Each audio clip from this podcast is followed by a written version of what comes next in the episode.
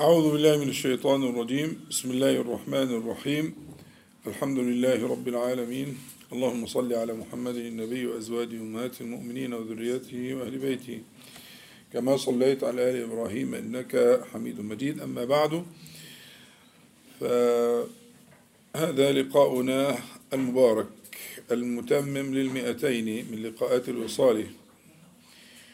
فنسأل الله العلي القدير أن يوزعنا شكر نعمته. وأن يزيدنا عز وجل من فضله تبارك وتعالى. وكما تعودنا نبدأ بالتذكير بآداب هذا اللقاء المبارك. وأول تلك الآداب كانت النية التي تكرر الكلام عليها ثم الاستخارة ثم كفارة المجلس والدعاء.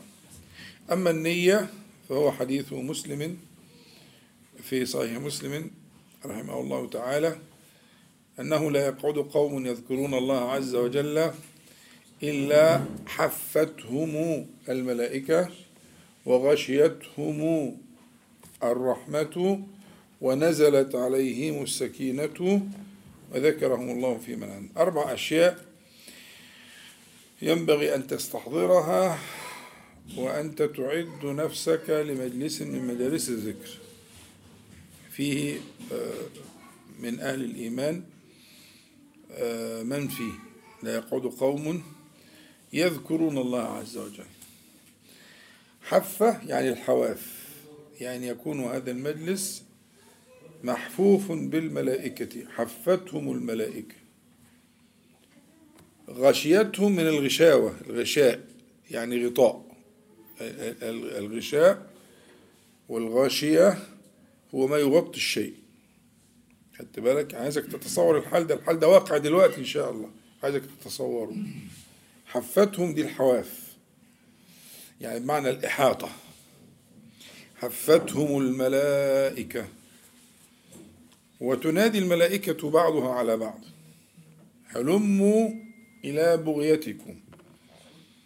إن, إن لله ملائكة سياحين دوارة تتفقد حلق الذكر.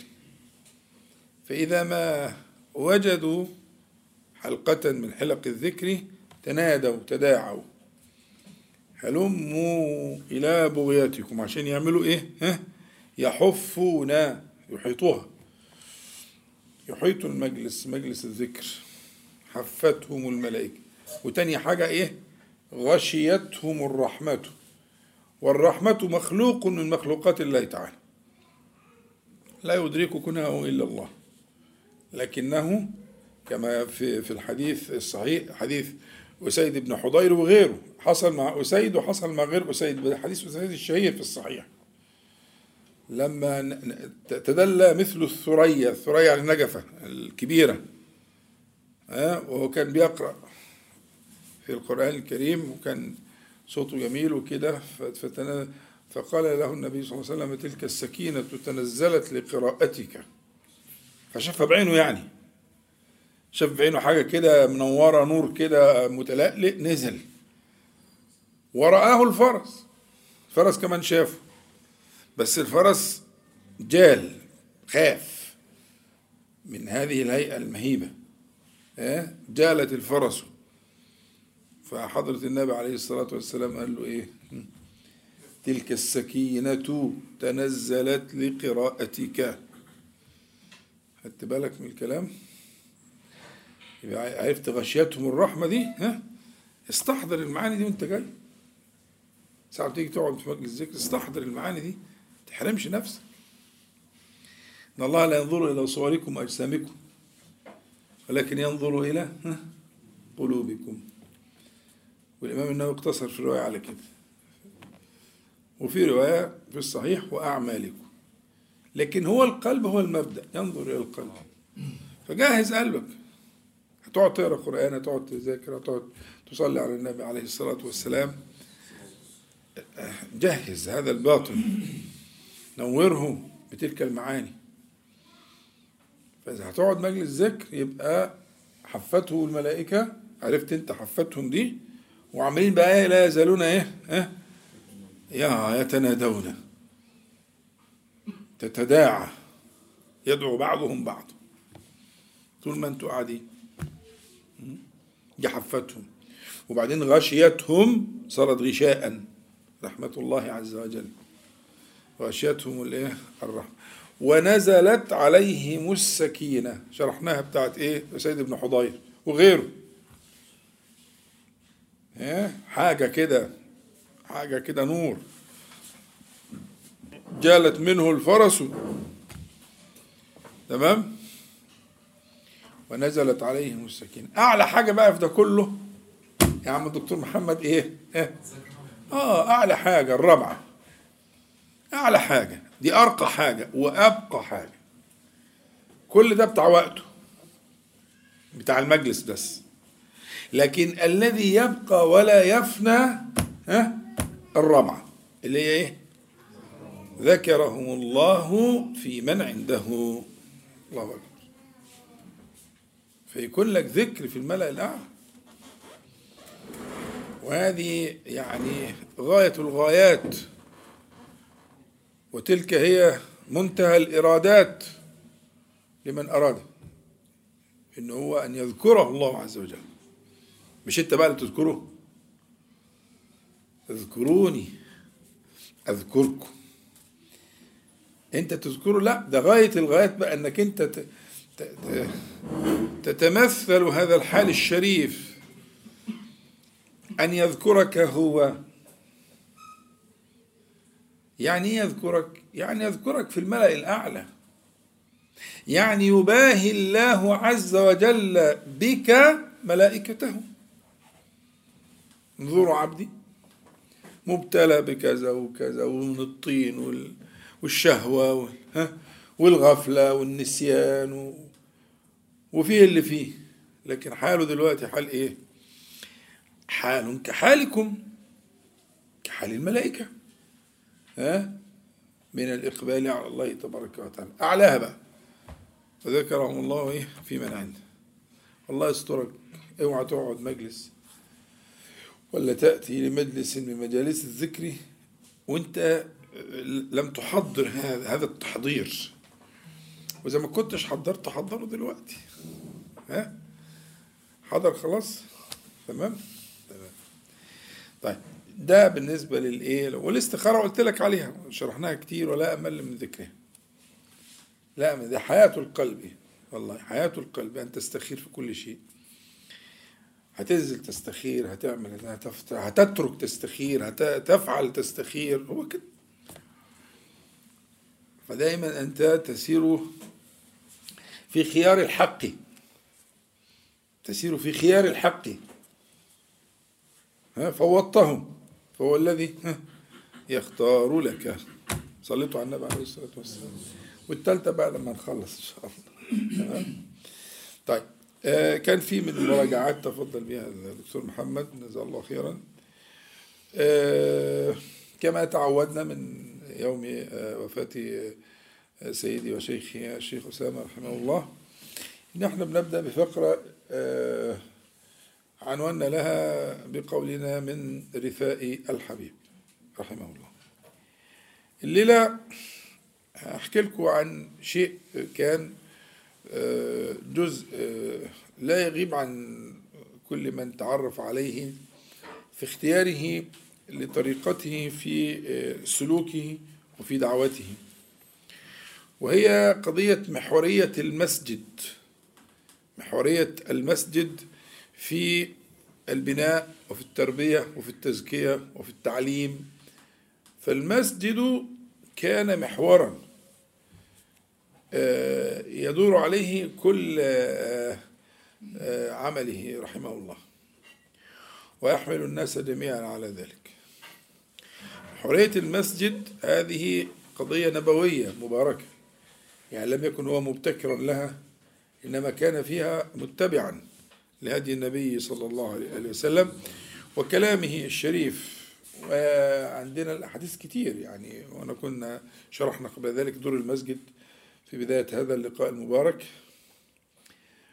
ومن ذلك من السبعة الذين يظلهم الله تعالى في ظله يوم لا ظل إلا ظله جل جلاله ورجل قلبه معلق بالمساجد.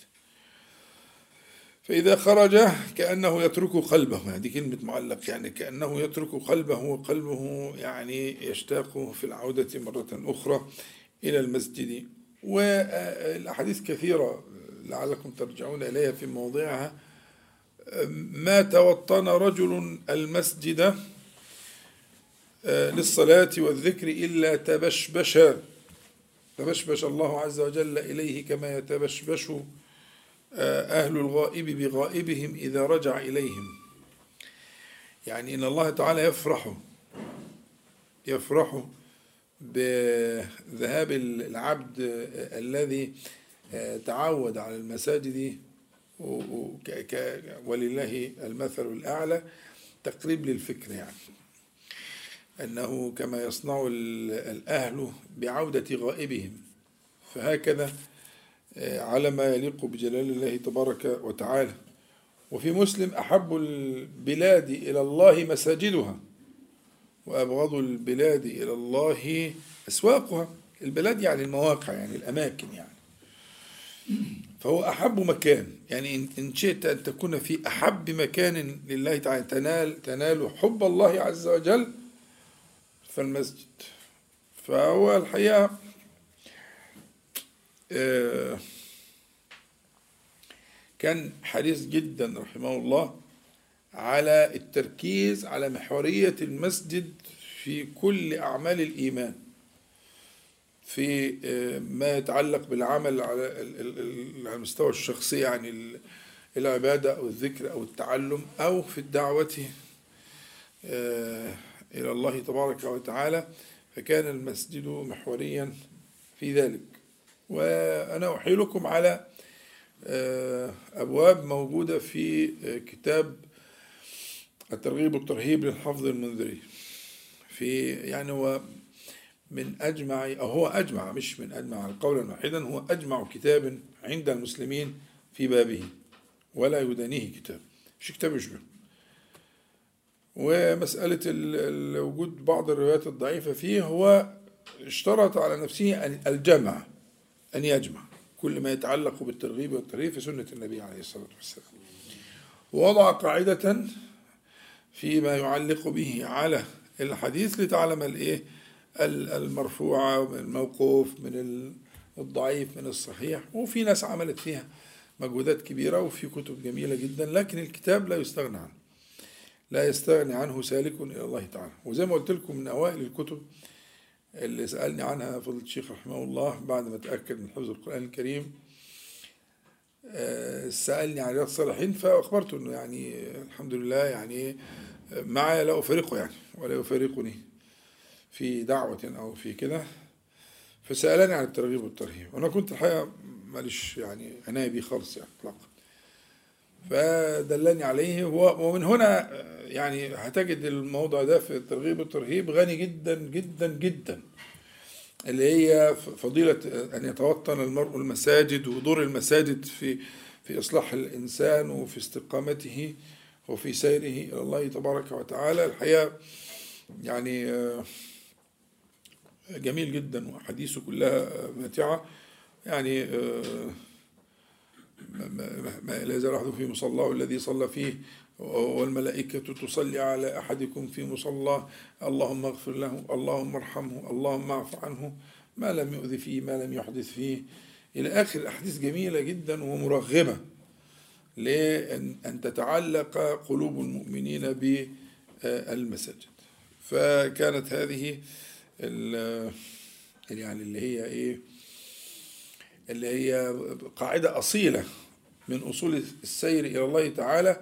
كان كان هو حاله وكان يحمل الناس على على ذلك رحمه الله تعالى على التعلق بالمساجد وعلى توظيف المسجد في كل شيء. حتى لو في مصلحة مصالح الدنيا برضه كويس. وكان الطلبة يقعدوا يذاكروا طب وهندسة ومش عارف إيه برضه كويس برضه مصلحة. المهم هو قاعد في المسجد ينال ما ينال من الإيه؟ ما هو لا يحرم ذلك. ما لم يؤذي فيه ما لم يحدث فيه. طيب هو قاعد بيقرا بيقرا كيمياء مثلا بيقرا ما كويس. واحد يقرا كيمياء ما هو لا لا يزال في صلاة والملائكة تصلي عليه. ما لم يؤذي فيه ما لم يحدث فيه ما هو مصلحة. واخد بالك؟ فالارتباط الارتباط اللي هو بهذه الصورة بالمساجد هو مرفق من أهم إن لم يكن هو أهم مرافق الإصلاح. فاللي الدنيا ملخبطة معاه يفر إلى المسجد. ويقعد براحته كده ويهدى وياخد حقه. الصلاة والذكر بعدها أذكار الصباح يقولها براحته أذكار المساء يقولها إلى آخره. إن شاء الله هذه من الحسنات الجميلات التي تعلمناها من الشيخ رحمه الله تعالى. طيب نبدأ بقى في الكلام. أنا مش عايز يعني برضو هتنبهوني عشان الوقت يعني. إن شاء الله تعالى إحنا كنا اتكلمنا على قضية العبودية وأشكال التعبد المختلفة. يعني أنت ما الله تعالى خلقك أصلا لعبادته بالنص. حتى جت بأسلوب الإيه؟ القصر.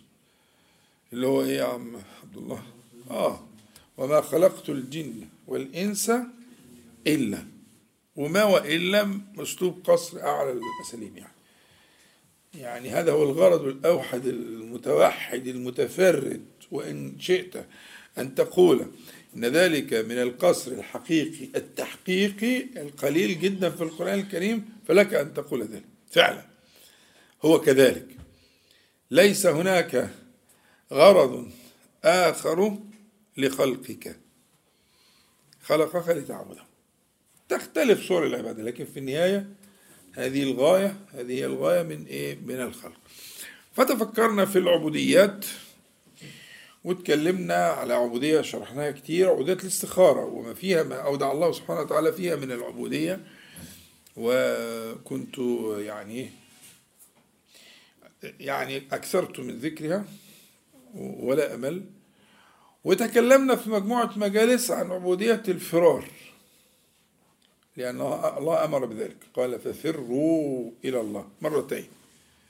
ففروا إلى الله. يعني يترتب على ما تقدم من المخاوف. فروا إلى الله. فعبودية الفرار إلى الله تعالى وقلنا تسهيل المسألة يعني إيه فروا إلى الله؟ يبقى فروا من الله إلى الله. يعني فروا من جلال الله عز وجل إلى إيه؟ آه سبحانه وتعالى.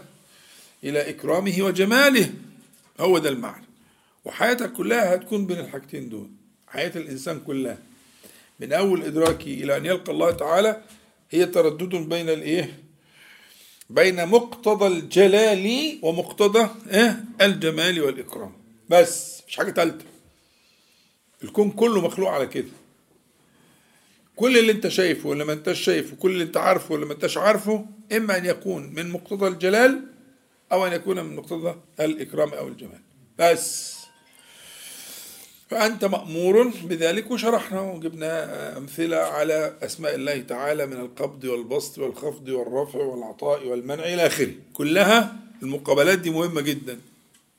تمام؟ صليتوا على النبي عليه الصلاة والسلام.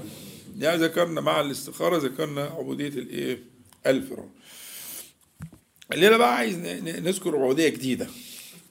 عبودية من العبوديات المهمة. نافعة إن شاء الله تعالى اللي هي عبودية الاسترجاع. عبودية الاسترجاع. أه ويتعلق بها عبودية أخرى لصيقة بها في نفس النص اللي هي عبودية الاحتساب. حفظتوها؟ الاسترجاع ها؟ والاحتساب. طب يعني هو هي دي مهمة قوي يا عم الحاج؟ آه طبعا مهمة جدا لأن ما فيش إنسان يخلو في هذه الحياة الدنيا من المصيبة. ولا إيه؟ لا. من يرد الله به خيرا في الصحيح. يصب منه. خلاص. ده في الصحيح. من يرد الله به خيرا يصب من أعظم الناس بلاء. مين؟ الأنبياء. لا. ده دول الغاليين عليه. دول أحبابه. دول صف صفوته من خلقه. ها؟ بيبتليهم آه يا ابني مش بيبتليهم بس. ده هم أعظم الناس والخلق بلاء عشان يصبروا ويرتقوا عشان يكونوا قدوة لغيرهم. إذا فقضية آه، آه، آه، عبودية الاسترجاع والاحتساب ليست خيارية, خيارية. لا لا لا لا. زي ما قلت لك إن عبودية الاستخارة وعبودية الفرار عبوديات حتمية بتتكرر في اليوم والليلة ما لا يحصى من المرات. فدي عبودية برضو لازم تحصل اللي مش شايفها مسكين. اللي مش شايف إنه مش محتاج يتعبد بالاسترجاع ده مسكين. مسكين لسببين السبب الأول مش شايف المصيبة. يعني هو غرقان ومش عارف إنه غرقان. واخد بالك؟ والسبب الثاني إن ما انتفعش بالمصيبة. في حين كان ممكن ها يتاجر مع ربنا سبحانه وتعالى كما علمه النبي صلى الله عليه وسلم. هي دي في الحقيقة الاسترجاع والاحتساب دي تجارة النصحين لأن أنت حتما حتما حتما حتما مصاب يقينا. الحياة الدنيا كده. يأخذ منك في كذا في في صحة في وقت في مال في ولد في حبيب في قريب في غريب. لازم. هي الدنيا كده. هي الدنيا كده. اوعى يغشك عدوك ويفهمك غير كده. وعلمك إزاي تتعامل مع تلك الايه؟ الأخذات وتلك المصائب. فمن بين هذه الأدوات المهمة جدا جدا أداة الايه؟ ها؟ الاسترجاع والاحتساب. الاسترجاع والاحتساب. والأحاديث كتير بس إحنا يهمنا حال أمنا رضي الله عنها أم سلمة رضي الله عنها حالها في ذلك هو الحال الأتم الأكمل الذي ارتضاه الله سبحانه وتعالى لنا.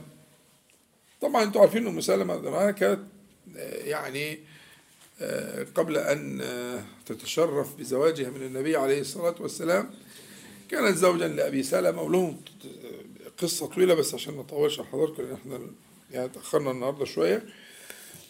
في الهجرة ومن أوائل المهاجرين وقصة جميلة كده ولكن إيه لما أصيبت في في في أبي سلمة رضي الله عنه كانت تعلمت ذلك وذكرت به أنها تسترجع فتقول إنا لله وإنا إليه راجعون. اللهم أجرني في مصيبتي وأخلف لي خيرا منها. طب الأولانية هي متصوراها لكن الثانية وأخلف لي خيرا منها كيف تكون و و و و وهي يعني كانت مسنة وكانت ليست ممن ترغب من النساء يعني عندها عيال وسنها كبير زي ما بنقول إحنا بالعامية المصرية شيلتها تقيلة ليست ممن ترغب يعني. فأجرني في مصيبتي ماشي اللي هي المصيبة الكبرى اللي انفقدت آه، آه، رفيقها وحبيبها وزوجها وهو من خيار أصحاب النبي صلى الله عليه وسلم ومن المهاجرين الأوائل وإلى آخره. لكن وأخلف لي خيرا منها دي تقيلة. لكن هي قال ذلك تعبدا. وده موقف يهمني جدا. عايزك تتعلمه. إن أحيانا بتبقى المسألة مش جاية بالعقل يعني. بحساب العقل مش جاية. مريتوا بالتجارب دي؟ ولا ما مريتوش؟ أحيان كتير. تلاقي المسألة بحساب العقل مش جاية لكن الشرع بيقول حاجة. فأنت تقوم إيه؟ آه تغلب الشرع على عقلك وتقول أنا عقلي لا, لا يصل إلى مراد الشارع الحكيم في المسألة دي. وأسلم أمر الله. وأنا مش فاهم. هي عملت كده فعلا. إنها تقول وأخلف لي خيرا منها ومن لي بخير من أبي سلمة. كما قالت هي قالت كده. بس هقول. وطبعا كانت مثالا إحنا بناخده مثال عشان نتعلمه اللي هو إيه؟ كان آه، أخلفها الله تعالى من هو خير من خلق الله أجمعين من الأنبياء والمرسلين. ها؟ سيد الخلق أجمعين صلى الله عليه وسلم. وكانش يخطر على بالها ولا احتمال عقلي أن تكون أمة من أمهات المؤمنين وأن تكون زوجا للنبي الأمين صلى الله عليه وسلم. ما يخطرش على بالها ولا احتمال لكن ده حصل. فالشاهد إنه آه، آه، آه، قضية ال- ال- ال- ال- التجارة مع الله تعالى. ناخذ أم سلمة كمثال واخد بالك؟ كمثال للموضوع. الناصح بقى ماشي قامت رجله اتعطرت. استرجع. بيعمل مش عارف إيه في مفك ولا بتاع فراح مشكوك شكة. يا ابني استرجع. ده إحنا هنتعلم من هنا وانت طالع. ما هي دي مصيبة. ما هو ده ألم. حد قال له كلمة وجعته. وشعر بشيء من الإيه؟ يعني من الألم النفسي يعني يسترجع. كل ما يكون من المصائب يسترجع المرء من كل مصيبة كانت. بهذه الألفاظ. أنا أشرحها إن شاء الله كلمة كلمة الألفاظ. بس الفكرة ما الذي يبعثك على الاسترجاع. كل ما يكون من جنس المصيبة. ما يصيبك ما يصيب النفس. ما أصاب من مصيبة في الأرض ولا في سماء كل أنواع المصائب. بدنية نفسية اجتماعية عائلية أي حاجة أي شيء يصاب تصاب به عود نفسك وربي نفسك على هذه الإيه؟ العبودية. زي ما اتكلمنا في عبودية الاستخارة وأهميتها واتكلمنا في عبودية الفرار دائما من صفات الجلال وأسماء الجلال إلى ال- الإكرام والجمال. ها؟ برضو هنبتدي نرتب نفسينا إنه كل ما يتع... يعني يؤلمك في حياتك فاذكر الله عز وجل بهذا الذكر الجميل جدا واسأله السؤال الصريح أن يعوضك وأن يخلف عليك. إذا عملت كده هتنتقل لحال مختلف. مش هقول لك هتحب المصيبة لكن هتجد المصيبة لها وجه لها وجه إيجابي. لأن طالما المصيبة دي حصل حصلة لابد منها لأن هذه الحياة الدنيا لابد من اشتمالها على الإيه على المؤلم وعلى ما يكون من هذا الجنس يعني. فالناصح اللي بينتفع بهذه المصائب هذه الأوجاع و آه، يعني آه، يكثر من ذكر ذلك. وأنا أعلم حد في حياتي كان مثالا ومعلما لي في هذه المسألة بس مش هقول لكم عليها. حقيقة يعني يعني من أحب الخلق إلى قلبي. رأيته يسترجع على أيسر الأمور. لو مش عارف إيه ش- شبشب مش عارف إيه قلب منه إن لله وإنا إليه راجعون. إن لله. والله نبهني لذلك تنبيها عمليا. يعني يعني ليس من الأهل العلم ولكن أهل الفقه. أهل الفقه عن الله تعالى. فبقيت أنتبه إن أي حاجة بنعديها إحنا خالص يعني مفيش خالص ها؟ انت عارف. أقول لك عليه. ها؟ آه والله هذا حصل. فنبهني أيقظني إن في حضور في حضور لقدرة الله تعالى وفعله دائما أن كل شيء به هو ما تحب وما تكره هو هو. لا يغيب. هذا الاستحضار الدائم ها? للحالة دي أيقظني. فانتفعت به بس الكلام ده من إيه؟ قرب 40 سنة كده. أكتر من 40 سنة. وتأثرت جدا بالفكرة دي ومن ساعتها وأنا بحثت في الموضوع ونفعني الله تعالى بهذه الصحبة أيما انتفاع. خدت بالك؟ فانتبه يعني انت سايب مرفق إن شاء الله ما تكونش سايب يعني أو زي أنا ما كنت سايب يعني زمان وأنا قدك كده? سايب مرفق من مرافق التجارة مع الله سبحانه وتعالى من أربح المرافق لأنه مضمون ومأمون يقينا. فإما أن يخلف لك في هذه الفانية وإما أن يخلف لك في العاقبة وهو خير وأبقى. بس اوعى تضيع ألم. اسمع كلامي. حذاري إنك تضيع ألم مررت به. ده الألم ساعتها هيبقى له مذاق يعني مش هقول لك هتبقى تريد الألم بس هتبتدي تجد له مذاقا مختلفا. إذا تألمت ألما ما ستجد أن الألم قد توظف في تهييج الإيمان وذكر الرحمن سبحانه وتعالى والترحيل للآخرة. هيبقى فيه معنى مختلف لما يصيبك من الايه من الألم. طيب هي الصيغ في كذا صيغة بس كلها بتبدأ بقوله تعالى كما في القرآن الكريم إنا لله وإنا إليه راجعون. إن هي لو فكناها تبقى إننا يعني إن واسمها. إن ده توكيد يعني. إننا بس تخفيفا بتبقى إن. إننا أنت طبعا مش بتفخم نفسك دي مش نون عظمة ولا إيه؟ ما بتقولش نحن فاروق الأول يعني أنت, أنت ولا إيه؟ أمال أنت بتقول إننا ليه يعني؟ إيه؟ زي ما بتقول في الفتحة هدينا وأنت واحد ولا إيه؟ طب اللي في الفتحة أنت بتفخم في نفسك يعني وتقول اهدنا أنت ال بتاع ولا أنت واحد كده بالعكس ده أنت يعني كأنك تدخل نفسك في جماعة المؤمنين أنت واحد ممن لا يحصون عددا. خلاص؟ فهذه المقامات هي مقامات التصاغر والذوبان. المقام بتاع إن لله وإن والمقام بتاع اهدنا الصراط دي مقامات مقامات الذوبان. انت ولا حاجة. مش انت طبعا أنا يعني لكن تقول لنفسك كده يعني. انت ولا حاجة. إيش تكون أنت في الخلق ده؟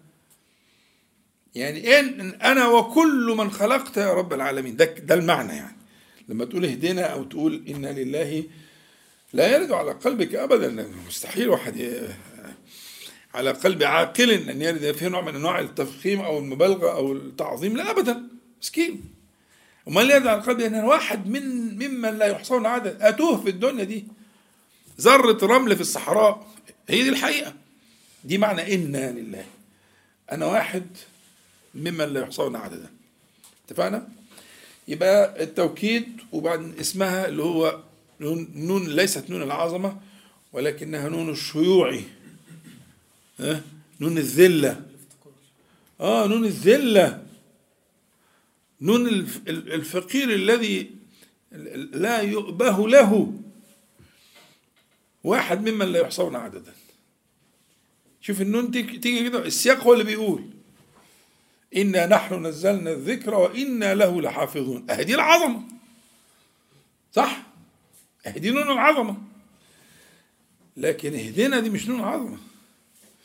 دي نون الافتقار والذلة والشيوع في من لا يحصون عددا. يبقى دي إنا لله. لله دي جر ومجرور. متعلق بالإيه؟ بالخبر. الخبر محذوف. خبر الجمعة مش عارفين أنتوا إن لها اسم ولا خبر ولا دي صعبة؟ فاكرينها. تمام؟ حلو قوي فإن اسمها اللي هو الضمير. إن نا نا نا نا دي اسم إن. إننا إيه؟ لازم في خبر عشان يتعلق به الجر والمجرور اللي هو لله. إيه التقدير؟ إيه؟ حد يساعدني. عباد. عباد. ها. أحسن ملك. يبقى أنت بتقول إيه؟ الخلق كله ملكك. ملك لك. ليه بتمهد بكده؟ بتحضر معنى الملكية ليه؟ عشان يفعله في في ملكه وفي ملكه ما شاء. فأنت بتقرر الحقيقة دي. مفهوم؟ وبما أننا نحن جميعا ملكك ونحن جميعا في ملكك تفعل ما تشاء. ولا يسأل أحد عما يفعله في إيه؟ في ملكه. ملك يعمل كيف يشاء. ده حتى المخلوق بيتعمل له كده. هو حر في ملكه فما بالك برب العالمين سبحانه وتعالى. فيبقى التقدير إننا إننا دي بقى فهمتها أنت ها؟ الشيوع والفقر والذلة أنا ولا حاجة. أنا ولا حاجة. خلاص؟ دي معنى إننا ملك لله من أملاكه. أنا ملك لله. يبقى ده مقدمة عشان الجملة الثانية إننا ملك لله وإن أختها بالظبط. إليه راجعون. هنا الخبر موجود بس متأخر. يعني الجملة قبل ما تت- تتشكل بالشكل ده كانت وإن وإن ها راجعون إليه. دي الجملة إيه قبل ما إيه؟ فأصلها كده.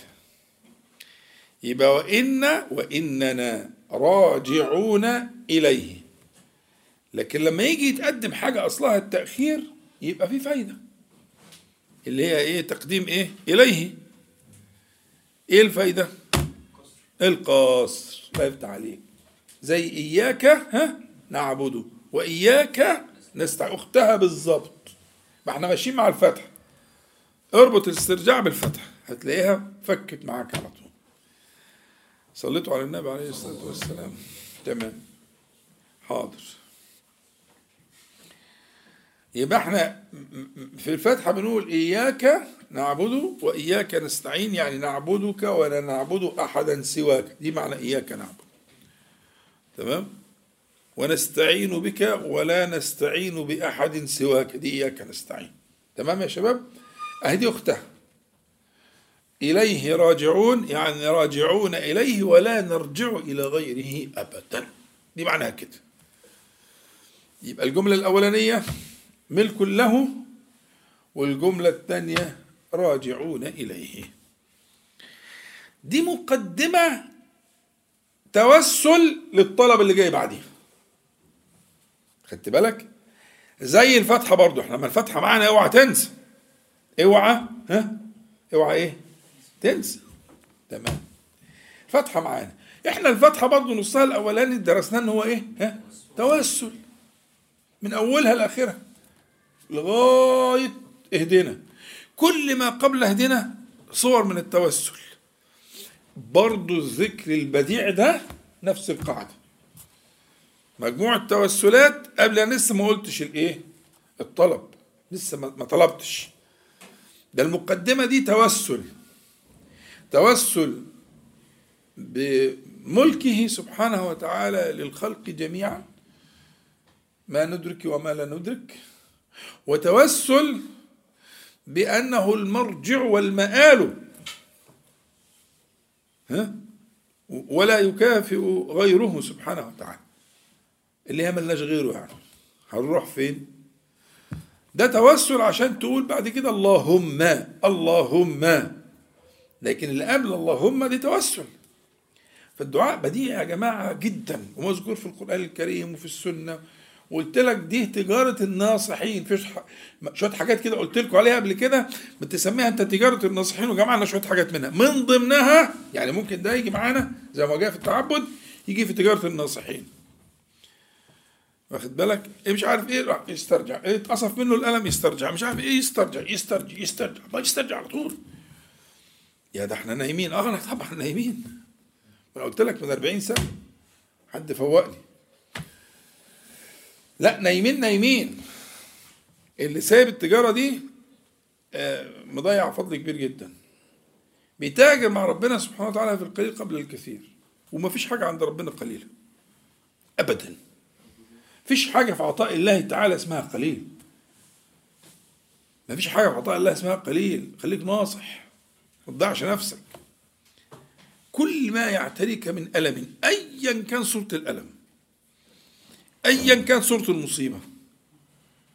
تاجر مع الله سبحانه وتعالى أولا بالقسم الأول اللي هو تمهيدي. باعتراف, باعتراف بملك الله تذكير بملك إيمان بملك الله تعالى للكون كله ملك الملوك سبحانه وتعالى. ثم آه، آه، حتمية الرجوع إليه اللي هي راجعون إليه إليه راجعون. هخش بعد كده في الطلب بقى بعد التمهيد القلبي والنفسي ده وانت استحضرت المعنى الجميل ده تطلب بقى اعمل حاجة. كده الدنيا الباب اتفتح. بالتوسل زي الفتحة كده بالظبط. بسم الله الرحمن الرحيم الحمد لله رب العالمين الرحمن الرحيم مالك يوم الدين. كل ده توسل بالأسماء والصفات. إياك نعبد وإياك نستعين. توسل بالإيه؟ بالإخلاص والتوحيد. لا نعبد أحدا سواك ولا نستعين غيرك. أول طلب بيجي في الفتحه عند قولك إيه؟ ها؟ اهدنا. وكل ما قبل اهدنا هو إيه؟ توسل لإهدنا. بشقي التوسل. بأسماء الله تعالى وصفاته وبعملك الصالح اللي هو إياك نعبد وإياك نستعين. تيجي اهدنا. وكل ما بعد اهدنا بيان لإهدنا. يعني هي الفتحة عبارة عن زي مركز الدايرة كده اهدنا.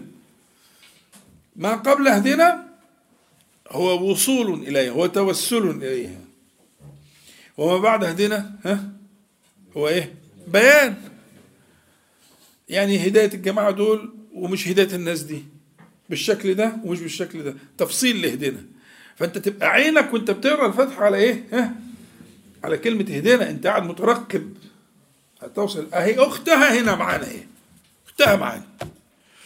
أنت عملت هذه التوسلات عشان تقول إيه؟ اللهم. وإحنا قلنا اللهم دي صيغة خاصة في العربية كلها من أولها لآخرها. ملهاش نظير. إن الميم اللي بعد لفظ الجلالة نداء. ولا تكون إلا للإيه؟ لله جل جلاله باسمه ال ال ال الأعظم على الراجح يعني من كلام أهل العلم. تمام؟ فلو فكناها للتفسير تبقى يا الله يا قريب. لأن إحنا قلنا أن أدوات النداء في منها ما يكون للقريب وما يكون للإيه؟ للبعيد العادية ها؟ يا فلان دي للبعيد. أفلان بالهمزة يعني أداة نداء للقريب. فهي ميم دي زي الهمزة كده زي إيه؟ ها؟ من أدوات النداء الخاصة باسم الجلالة للنداء القريب. فلو فكناها اللهم يبقى يا الله يا قريب. وهو أقرب إليك من نفسك. وأقرب إليك من حبل الوريد. خلاص؟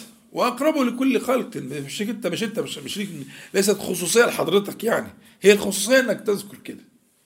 يعني هو شرفك إنك تذكر ذلك.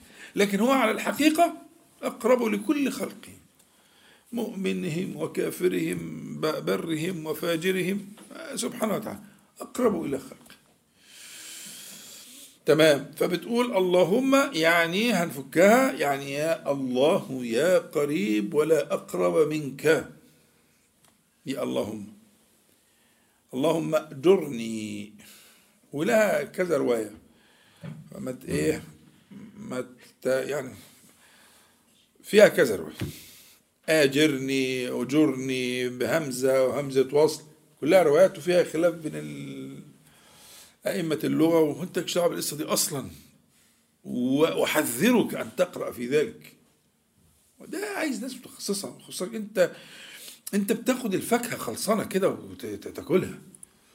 غير بقى اللي زرع واللي حط تقاوي واللي حط مش سماد واللي حط مش عارف كيماوي انسى انسى انسى دي مش شغلتك. دي شغلتك الحاجة تقدم لك تاكلها. لكن فأنت اللهم أجرني. حلو قوي زي العسل كفاية يكفيك ان ان أن تنطقها كما نطقها آه، النبي صلى الله عليه وسلم والصحابة الكرام رضي الله عنهم. اللهم أجرني يا الله يا قريب ولا أقرب منك. اكتب لي أجرا. أنا أحتسب ذلك عندك. كما تأتي في الرواية الأخرى. أحتسبه. أنت حسيبي. والحسب والحسيب شرحناه في اسم الله الحسيب. معناه؟ الله يفتح عليك معناه إيه بقى؟ ها؟ الكافي. خلاص؟ والحسبان والحسيب والمادة اللي شرحناها دي بسم الله الحسيب. يعني يكفي. ولا يكفي غيره سبحانه وتعالى. فتقول اللهم أجرني يعني آه، أحتسب ذلك عندك يا أرحم الراحمين وأنت حسيبي ولا يكفيني غيرك. محدش هيعوضني على على ما أصابني إلا أنت ولا يقدر على ذلك أحد سواك. اللهم أجرني اكتب لي أجرا في مصيبتي. هي بقى كلمة مصيبتي دي اللي أنا إيه يعني ألححت عليك فيها إنك صغيري هو كبيرها أنت مش مهم أنت أنت بتتاجر مع رب العالمين سبحانه وتعالى. ولا تدري آه، يعني آه، آه، يؤجرك في في القليل والكثير. خليك طماع مع ربنا سبحانه وتعالى. في مصيبة أيوة مصيبة. شكيت إبرة مصيبة. آه مش عارف إيه مصيبة. عطست لك عطستين كده وجبت من مصيبة. استرجع. حاجة وجعتك حاجة ألمتك حاجة خوفتك. استرجع يا أخي يا أخي استرجع. وقول له اجرني فيما أصبح. مصيبة شيء من الألم أي صورة من صور الألم. طيب بقية الدعاء في في روايات مختلفة وأخلف لي خيرا منها. يجعل لي خلفا في مكان المصيبة دي. وفي بعض الروايات وأبدلني وأخلف لي وأخلف لي من همزة وسط. كله كله زي بعضه كله قريب. ما تقفش عند الحد ده. يعني أن يجعل لك مكان هذا الألم. ها، عوضا. مكان هذا الفقد عوضا. مكان هذا الذي ضاع عوضا. ها و- وتأسى بأم سلمة رضي الله عنها. عوضها الله سبحانه وتعالى خير عوض. استحضر دايما حال أم سلمة معك. استحضره. ها الذين إذا أصابتهم مصيبة قالوا. ها مصيبة نكرة. مصيبة. أي مصيبة. قليل والكثير ال- كل كل خدت بالك؟ فاستحضر أن الله سبحانه وتعالى لا يضيع ذلك. يعجل لك ما يشاء يؤجل لك ما يشاء لكن ما فيش حاجة بتروح عند ربنا. ربك سبحانه وتعالى لا يضيع عنده شيء أبدا الكلمة اللي أنت قلتها دي بس خلي قلبك حاضر بس وأنت بتقولها. بس خلاص. وفوض الله عز وجل في أن يختار لك العوض. أجمل حاجة ما تختارش على ربنا اسمع كلامي. ما تختارش على الله تعالى. أنت تعمل إيه؟ اطلب منه وفوضه هو بقى يختار لك جل جلاله برحمته وعلمه وحنانه سبحانه وتعالى ولطفه الخفي. يختار لك ما يشاء مما يخلف عليك آه، بهذا الذي ألمك. تمام؟ الروايات مشهورة اللهم إني آه، أحتسب ذلك عندك أحتسب مصيبتي عندك فأجرني بها وأخلفني بها خيرا منها. يعني الأمر قريب لأن الروايات كتير يعني حاولت إحصائها كتير جدا وضبطها مختلف. فلو أنت حفظت صيغة واحدة وأجريتها عشان ما تعقدش الدنيا وأجريتها على لسانك يبقى ممتاز. نص اللي في القرآن إنا لله وإنا إليه راجعون وإحنا شرحناه. والنص اللي في السنة اللهم أجرني في مصيبتي وأخلف لي خيرا منه حفظتوها؟ بس. مش عايز أكتر من كده. لو بقى حد بيدرس ولا حاجة أنا نساعده إن شاء الله. لكن أنت ما تزيدش عن كده وسهلها على لسانك حتى تجري?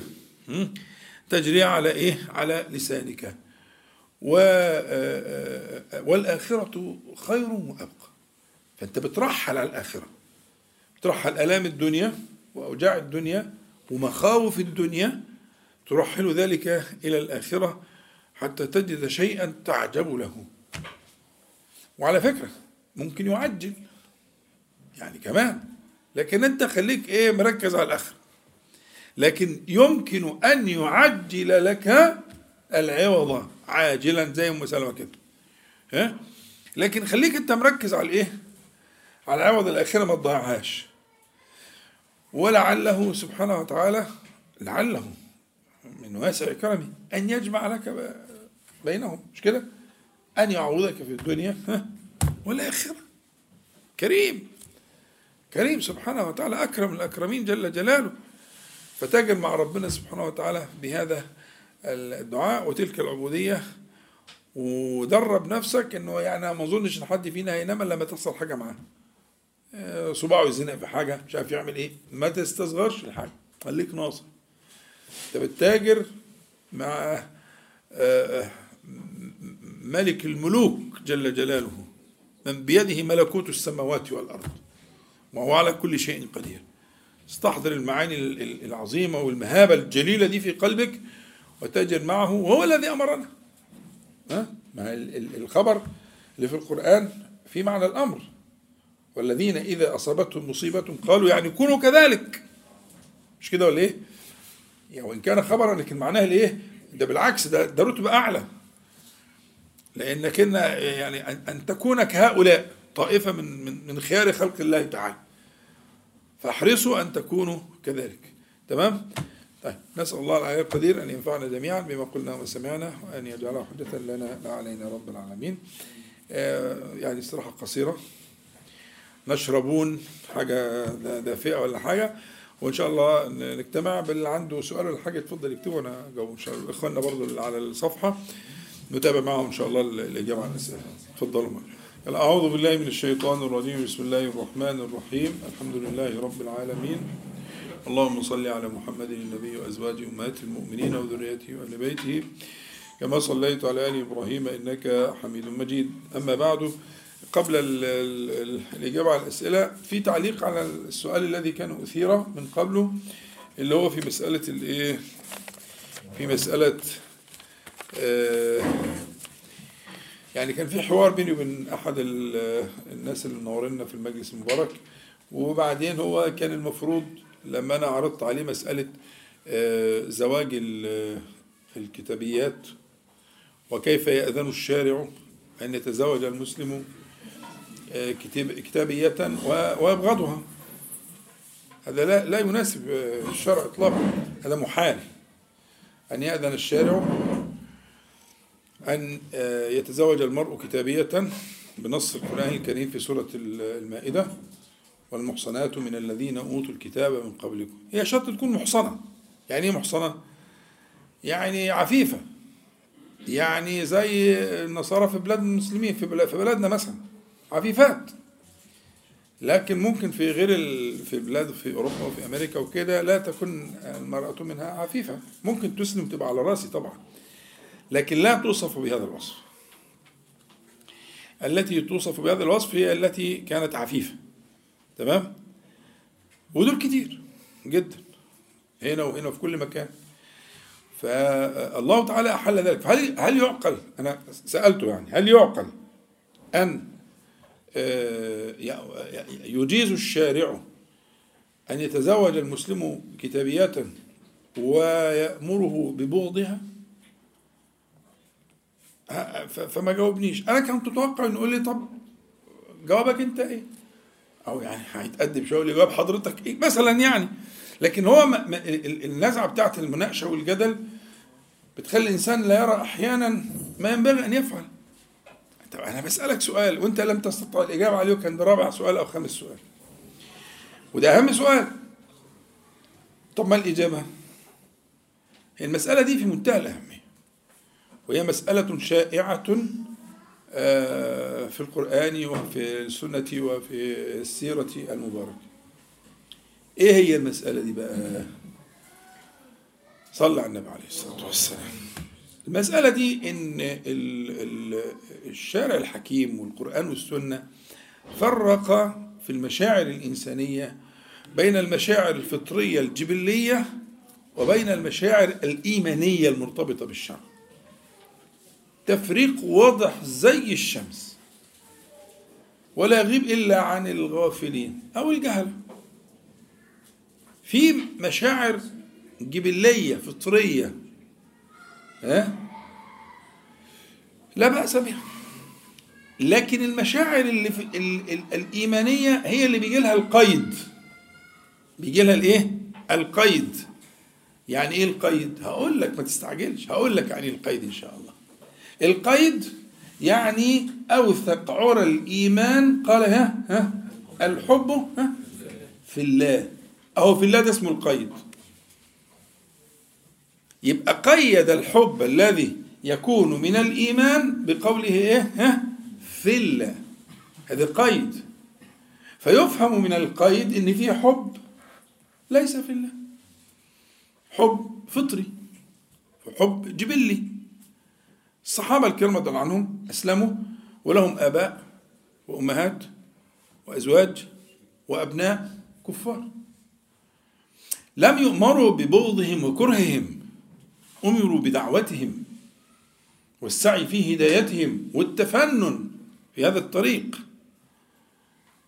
والله أذن في زواج الكتابية. فالمأمور آه الدعوة إلى آخره وال- والتفنن في طرق الدعوة. طب أنا عندي مثال من من من الخطورة بمكان. حد فيكم يقدر يوصف لي مشاعر حضرة النبي صلى الله عليه وسلم تجاه أبي طالب؟ حد يقدر يوصف لي مشاعره؟ طبعا. الابن البار بأبيه. مش كده ولا إيه؟ لغاية آخر نفس. ومشاعر من أعجب ما تكون. ورثاه بعد موته. ما أكثر ما وجدت بعد فقدك يا عماه. لا. هي دي مش مشاعر إنسانية؟ ولا قال له اولع بجاز يا مش عارف إيه ولا بتاع والمن... وانت الكافر الذي مش عارف إيه. هات لي عبارة واحدة. ده انت لو جبت السياق النبوي في علاقته بأبي طالب ما فيش أرق ولا أجمل ولا أرقى من كده. أنا بتكلم في الجزء البشري الجبلي الفطري. طبعا يسعى في هدايته ويسعى في بقدر ما يستطيع. لكن الجزء البشري الجبلي كان في منتهى الرقي. وخد ما كل ما ت- عشان أنا عارف طبعا الأشياء دي قد تكون صادمة لما تعودت عليه لكن طول بالك عليا وفكر معايا في آية الإيه؟ آية المائدة. والمحصنات من الذين أوتوا الكتاب من قبلكم. إذا أتيتموهن اجور ما هي زي المحصنات من المؤمنات وعطف عليها سبحانه وتعالى من الذين أوتوا الكتاب. عادي. إيه المشكلة؟ الفكرة إن هي من الخطورة بمكان ألا تميز بين المشاعر الجبلية في أكلة بتحبها وأكلة ما تحبهاش. إيه الإشكال؟ ده ده شيء جبلي فطري. الحب الجبلي لا ينافي التدين. جامدة دي ها؟ معلش. فصبر جميل. الحب الجبلي الفطري اللي هو مرتبط بغرائز الإنسان ما فيش فيه مشكلة ملوش علاقة. بتحب أكلة بتحب ريحة بتحب شكل بتحب إيه المشكلة؟ بتحب واحدة نصرانية اسمها زوجتك وأم عيالك. إيه الإشكال في كده؟ إيه العقدة في كده؟ العقدة عندي أنا إن أنا ما تعودتش إن أنا أفرق بين تلك المشاعر. الجبليات ده حتى الجماعة بتوع يعني ال- ال- الناس ال- أئمة ال- ال- العلم وأئمة السنة بيفرقوا بين الجبليات اللي عند النبي عليه الصلاة والسلام والشرعيات واختلفوا. هل يجوز التأسي به صلى الله عليه وسلم في الجبليات ولا يعني حتى نف... حتى أحوال النبي المشرف صلى الله عليه وسلم خير خلق الله. متقسمة كده. جبلي وشرعي. كان يحب كذا وما يحبش كذا وفي الطعام كذا وفي الريحة كذا وفي اللون كذا وفي الأكل كذا. دي جبليات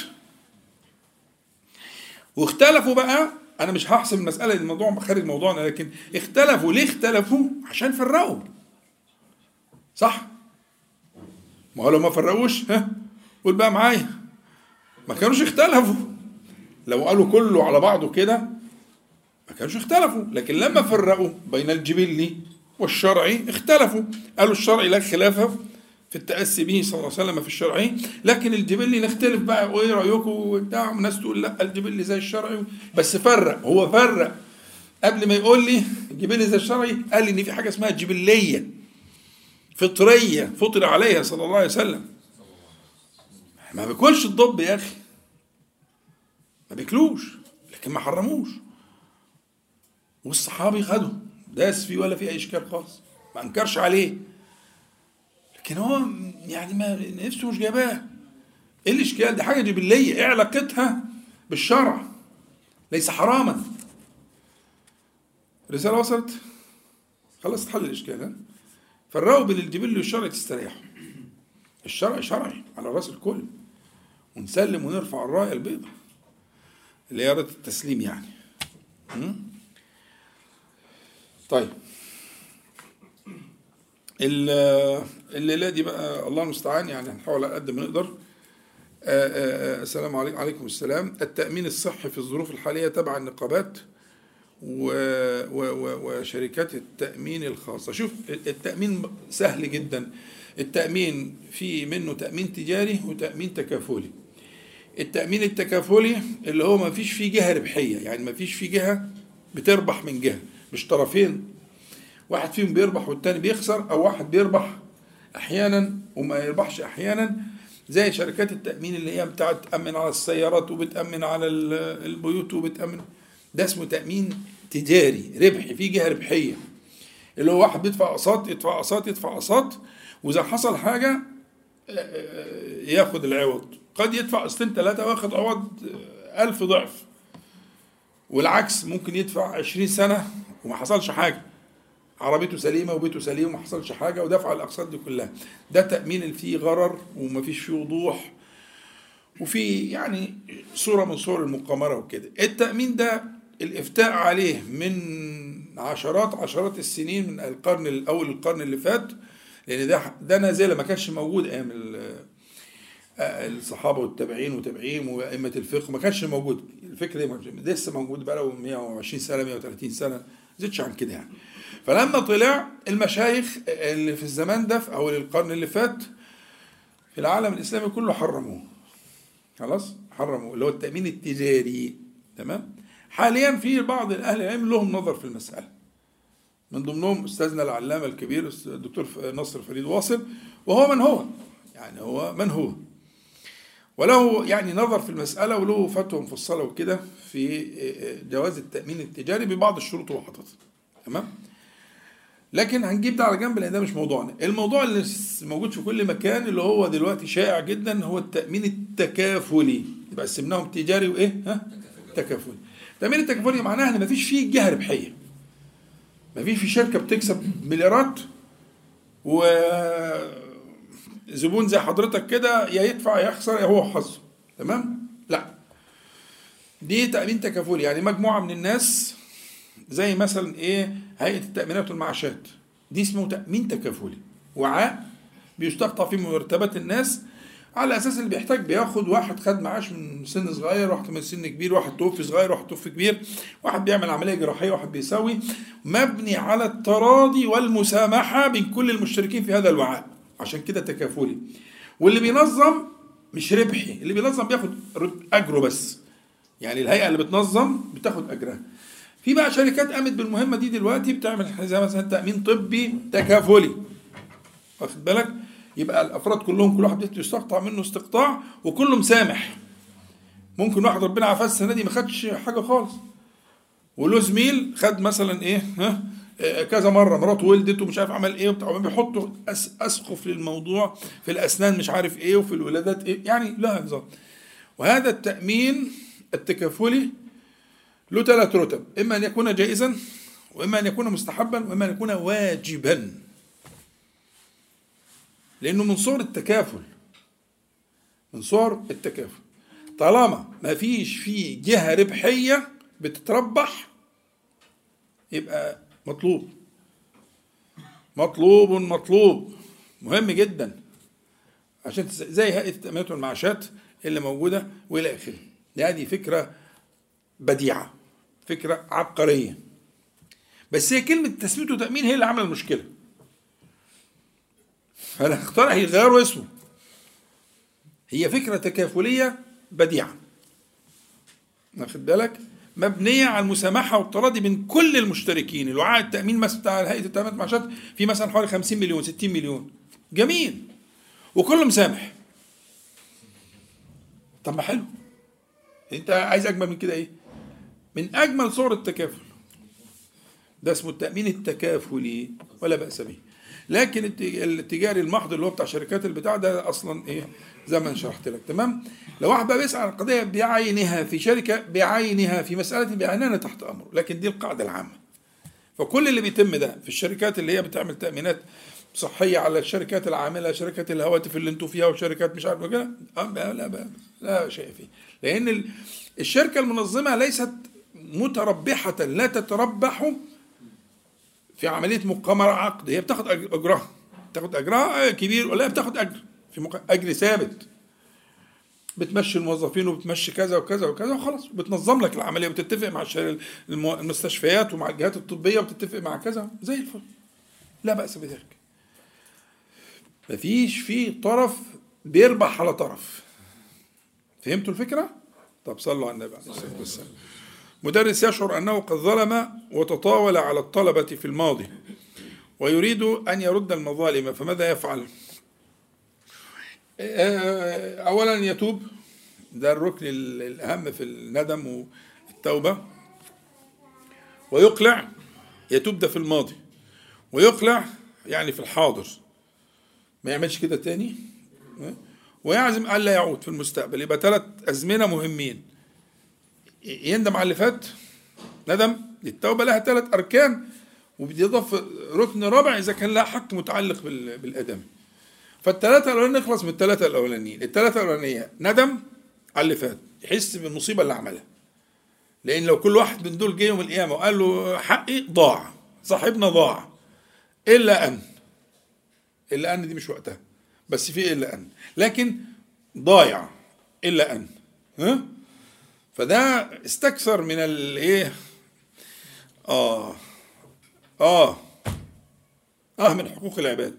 والله حق آه، آه، حق الله تعالى على طرف الثمام. شرحت أنا طرف الثمام دي في والله إن حق الله عز وجل على طرف الثمام أقرب مما تتصور. لكن حق العباد أبعد ما يكون. محدش بيسمح حد ولو كانت أما ولو كان أبا. ده أنت أمي. آه بس مفيش أمي بقى هنا خلصت. أنا ليا وليا وليا وليا. ما هو يوم تذهلوا. فأي حق العباد المصيبة كلها في حق العباد ابنك. تعالى لي بقى. عملت وسويت وعقدتني في حياتي و... يا ابني أنا كنت عايز مصلحتك. ومين قال لك؟ مين أذن لك بذلك؟ جبت الإذن ده منين؟ ها؟ فهو الحذر الحذر في حقوق العباد. فيبقى عندنا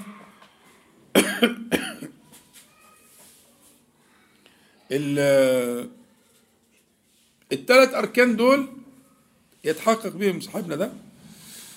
الندم والإقلاع والعزم على عدم العودة. الندم ماضي الإقلاع حاضر العزم على عدم العودة ها مستقبل. ويبقى بقى حقوق العباد. قد يكون من المستحيل إن هو يروح يعتذر ويطيب الخواطر ويسترضي. قد يكون من المستحيل وقد يكون من غير اللائق. تمام؟ يبقى يعمل إيه؟ يكافئهم على قدر ما يستطيع. بالأعمال الصالحة. يتصدق على قد ما يقدر والمهم الصدقة تكون مقبولة مش كتير. العبرة في الصدقات ليس بكثرتها ولكن العبرة في الصدقات في قبولها. فإذا تصدق بصدقة يرجى قبولها ما؟ وتكون بنية لكل من ظلم. آه، الدعاء. يدعو لمن ظلمه وجاوز الحد معه. آه،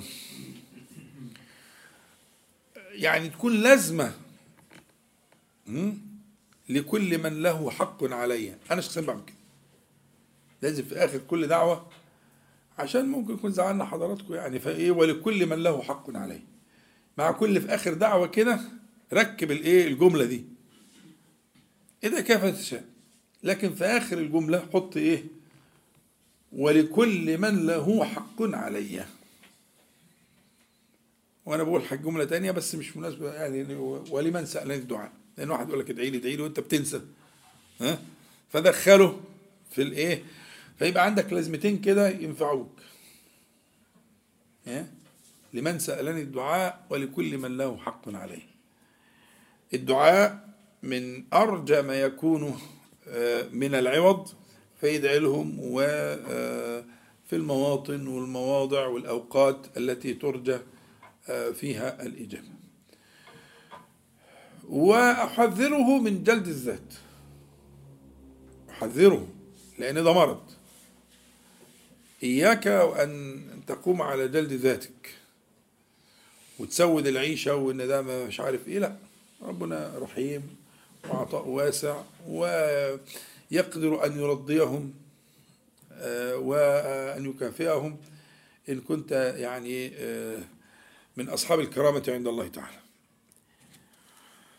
شراء السلع بالتقسيط هل لو مات يعتبر القسط دين دينا؟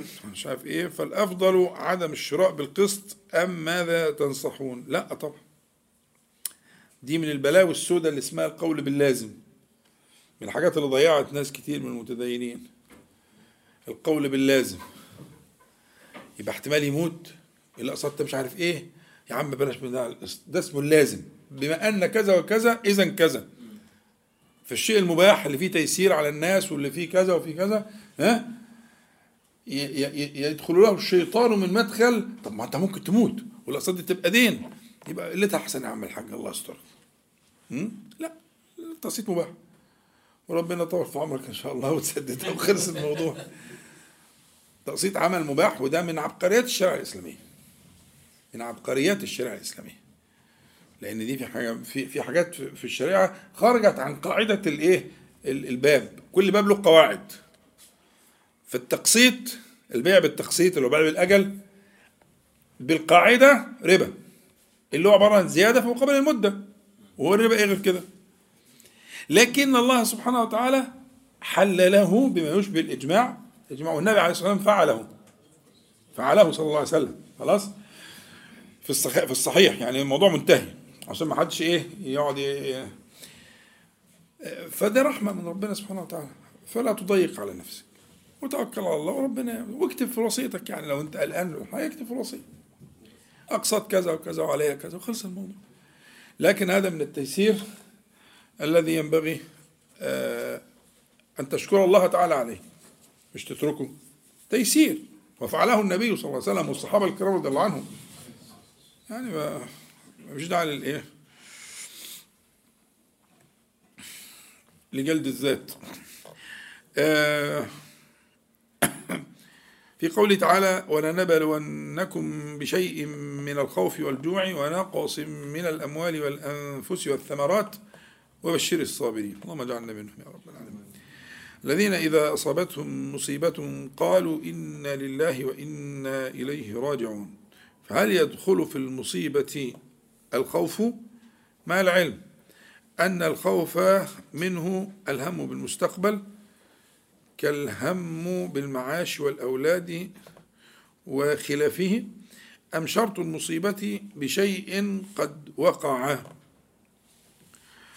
آه، وهل يدخل في المصيبة الشعور بالجوع؟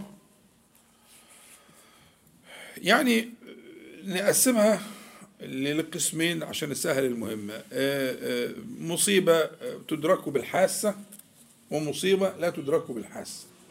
أظن السؤال كده صح؟ هو ما عندوش إشكال في المصيبة التي تدرك بالحاسة. اتفضل. هو كمان بيسأل عن المستقبل اللي لسه ما جاتش. ما هو ده لا يدرك بالحاسة. يعني يدرك بالحاسة قسمه بقى براحتك.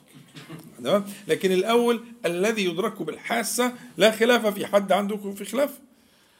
اللي هو تدركه بالعين بالأذن باللمس. الحواس الخمس يعني تمام؟ فالذي يدرك بالحاسة لا خلاف أنه داخل في الآية قول الحديث. الكلام فيما لا يدرك بالحاسة زي ما هو ضرب مثال بالخوف أو بالجوع أو إلى آخره. لقوله تعالى ولنبلونكم بشيء بشيء يعني يعني بشيء من جنسه يعني من جنس ما يأتي. من من جنس يعني الخوف والجوع ونقص من الأموال والأنفس والثمرات. النقص عموما يعني. نقص الإيه؟ ما يحتاجه الناس في معاشهم. يبقى الخوف والجوع والنقص. قال وبشر الصابرين الذين إذا أصابتهم مصيبة. فكأنه هو الكاتب الكريم يرى يميل يوحي إلي بدخول ما لا يدرك بالحاسة في الاسترجاع. وأنا صرحت بذلك في الدرس. كل ما يؤلمك كل ما يؤلمك. واحيانا الذي لا يدرك بالحاسة يكون آه، يكون أكثر إيلاما مما يدركه. يعني الواحد لما مثلا واحد عزيز عليه ويغدر بيه. إيه رأيكم في شعور الغدر ده؟ شعور مؤلم جدا جدا. ما يسترجعش. يعني طبعا في ناس قالت ما يسترجعش بس أنا بتكلم يعني اكلم حضراتكم. لا يسترجع يا عم الحاج. وفضل ربنا واسع. فكل ما لا يدرك بالحاسة يسترجع فيه. يسترجع. شرطه أن يكون شيئا مؤلما. أصابتهم مصيبة. مصيبة يعني شيء مؤلم. أصاب يصيبه؟ مما يؤلم. ده المعنى. فكل ما يؤلمك استرجع فيه وتوكل على الله. ويدخل الجوع. الجوع اللي هو لا تملك دفعه. مش الجوع الاختياري مثلا إنك أنت صايم وجيت بعد العصر نفسك جائع فتسترجع لا. الجوع الذي لا يمكنك دفعه والخوف الذي لا يمكنك دفعه ها؟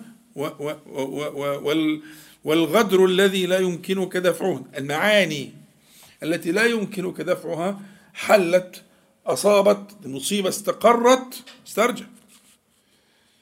عشان كلمة الجوع ما يتفهمش معاها جوع الصيام لا.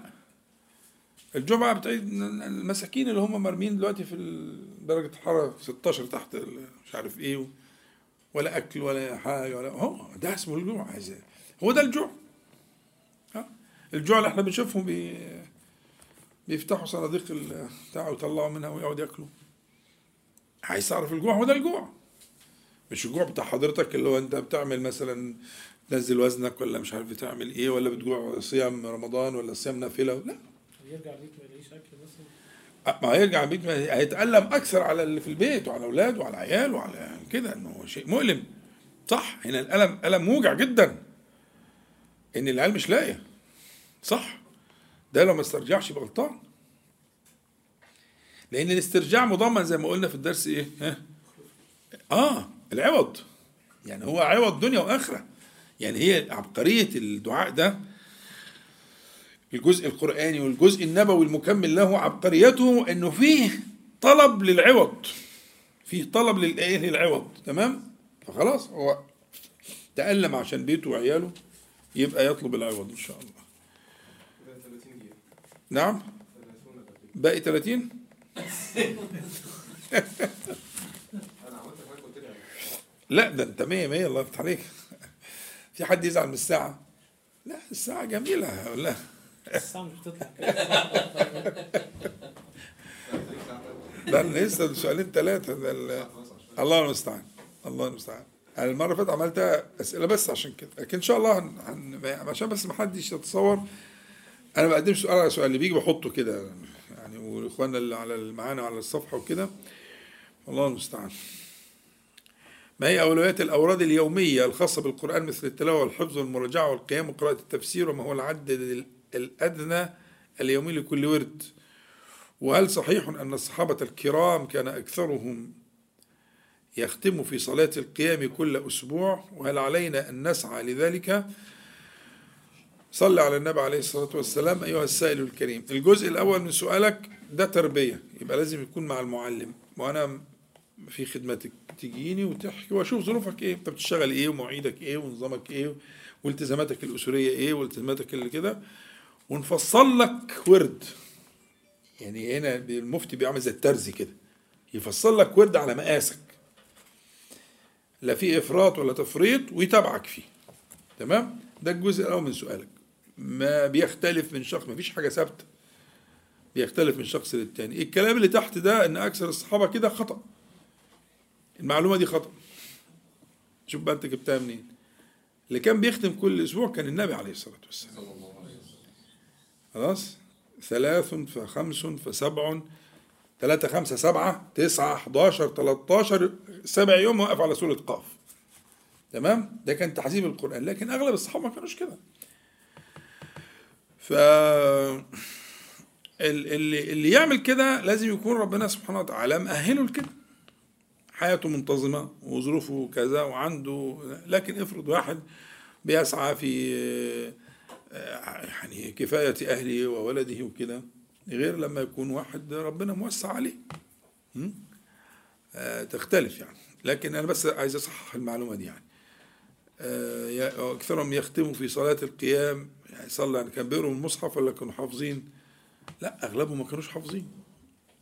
انت حتى كمان انت إيه يعني انت ظبطتها صورة حلوة كده في صلاة القيام جبتها منين؟ ده أنا مش عارف. أعرفش الحكاية دي. أغلبهم في صلاة القيام يختموا القرآن في أسبوع. وبعدين القرآن ما كانش اكتمل. القرآن نزل منجما يعني مفرقا في 23 سنة. وفي كتير جدا من سور القرآن المدني الطوال نزلت متأخرة وتمت متأخرة. يعني انت بتتكلم في المائدة وبتتكلم في النساء وبتتكلم في البقرة كل ده ما كانش تم.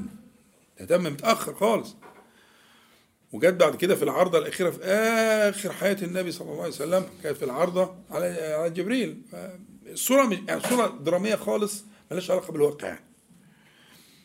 كل واحد له ظروفه وله أحواله وفي آه، حد خبير وفي حد معلم وفي حد كذا يعلمك. وإن شاء الله يعني أمر قريب يعني. لكن الصورة دي حاول تنساها ملهاش علاقة بالواقع يعني.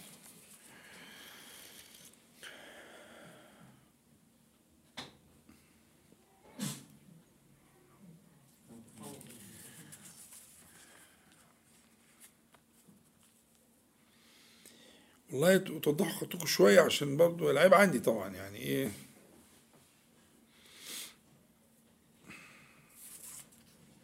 آه ده كاتب بلون واضح.